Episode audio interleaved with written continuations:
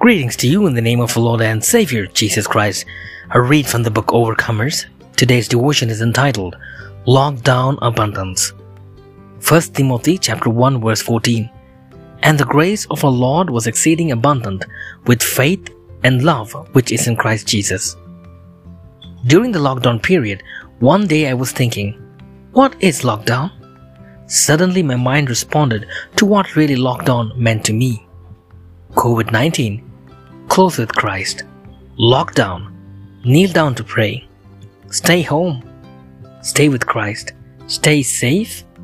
Save from all alarms. Wash hands. Wash with blood of Jesus. We knew everything was becoming difficult. My wife and I wondered how to manage this lockdown period. No vegetables, no groceries, no rice. We have pension, a little money provided by God. As usual, we prayed on that particular day, Lord, please provide for our needs today as we go out and get them. Our provider and Savior Jesus answered our prayer instantly. For God's glory, I share these. First, rupees 1000 was brought by a village volunteer, the amount that was provided by the government. Second, the SDA school management sent rice and some vegetables.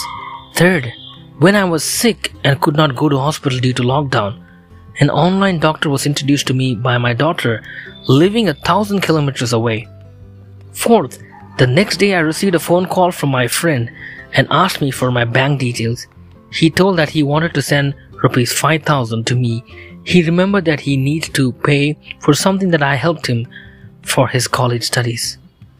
All these and much more truly are God's blessings we have been experiencing God's abundant supplies during lockdown. Nothing was less, in fact, more. We have more in this crisis than during the normal days. It is proven again that God is our provider.